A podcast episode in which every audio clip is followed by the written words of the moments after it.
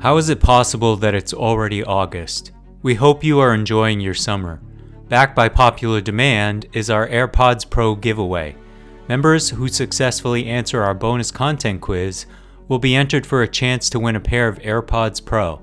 To participate, you must have access to the bonus sections of the podcasts, which you get by becoming a member. Members also receive an ad free listening experience, an evening newsletter, an invitation to join the DSR Slack community, and more.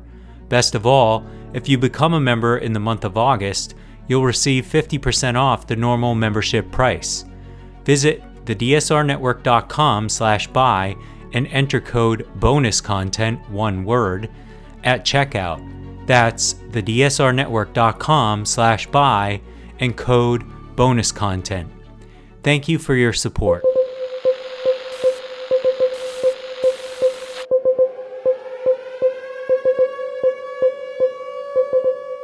It's August 30th, 2023, and this is the DSR Daily Brief.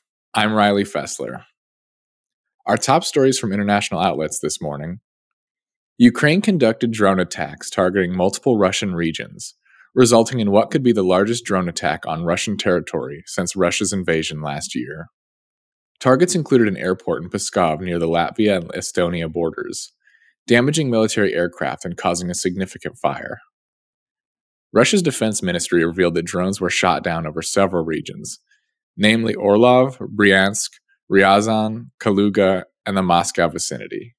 Simultaneously, Russia launched a missile and drone strike on Kiev that was described as the most powerful in months, resulting in casualties and destruction. Ukrainian air defenses countered the attack, destroying over 20 enemy targets. The Pskov airport, housing Russia's 334th Transport Aviation Regiment, was the primary target. Moscow's Vnukovo airport was briefly closed, and Russia condemned the drone attacks as a terrorist act. The escalating attacks signify an uptick in conflict between Ukraine and Russia on various fronts. Hurricane Idalia has intensified into a dangerous Category 4 storm with 130 mile per hour winds and is set to make landfall on Florida's Gulf Coast. The storm has prompted evacuations in 28 counties as the National Guard makes preparations for rescues. It is expected to hit the Big Bend coast with life threatening storm surges of up to 16 feet and destructive winds. The hurricane is also predicted to impact southeastern Georgia and South Carolina, with tornado watches in effect across central and northern Florida and southeast Georgia. The storm's unprecedented strength has led to warnings of potential catastrophic devastation urging residents to evacuate. It is poised to be the first major hurricane at Category 3 or stronger to strike the Big Bend region. The effects of the storm are felt beyond Florida, with states like Georgia, South Carolina, and North Carolina also declaring states of emergency in anticipation of floods and strong winds. Canada is advising LGBTQ travelers visiting the United States to be cautious due to the potential risks posed by recently passed laws in certain states with anti LGBTQ demonstrations in the US having surged significantly in the past year. The travel advisory, which now includes a warning for LGBTQ individuals, encourages travelers to check the impact of these laws on their rights. While the advisory does not specify the states in question, it reflects a growing concern about legal measures limiting LGBTQ rights. The US State Department asserts its commitment to LGBTQ rights and collaboration with global partners. The Deputy Prime Minister of Canada, Chrystia Freeland, emphasized the government's responsibility to prioritize the safety of all Canadians. Despite the update, the overall security risk for the U.S. remains categorized as green, indicating standard security precautions. The Human Rights Campaign has declared a national state of emergency due to the increase in state level legislation affecting queer individuals. In other news, India has lodged a strong protest against China regarding a newly released map that asserts China's ownership of Indian territory, specifically the state of Arunachal Pradesh and the disputed Aksai Chin Plateau. China's Ministry of Natural Resources unveiled the map, prompting India to reject these claims, emphasizing their lack of basis and their complicating effect on resolving border issues.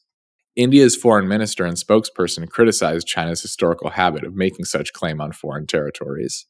This protest follows discussions between India's prime minister and China's president aimed at de escalation along the disputed border. The tension stems from the inadequately demarcated line of actual control, a 3,440 kilometer border in the Himalayas, and recent clashes exacerbating the ongoing territorial disputes between the nations. Mutinous soldiers in Gabon have orchestrated a coup to challenge the results of a presidential election, asserting that they have detained the president, whose family has held power for over half a century. The uprising followed the controversial re election of President Ali Bongo Ondimba amid concerns of electoral violence. Gunfire erupted in the capital, Libreville, upon the election announcement, and subsequently, uniformed soldiers declared their seizure of power on state television. Citizens celebrated in the streets, singing the national anthem alongside soldiers. The coup marked the latest in a series of challenges to governments with ties to France in the West and Central Africa region. Gabon, though relatively stable compared to some neighboring countries, has faced economic challenges, with high unemployment rates among its youth population.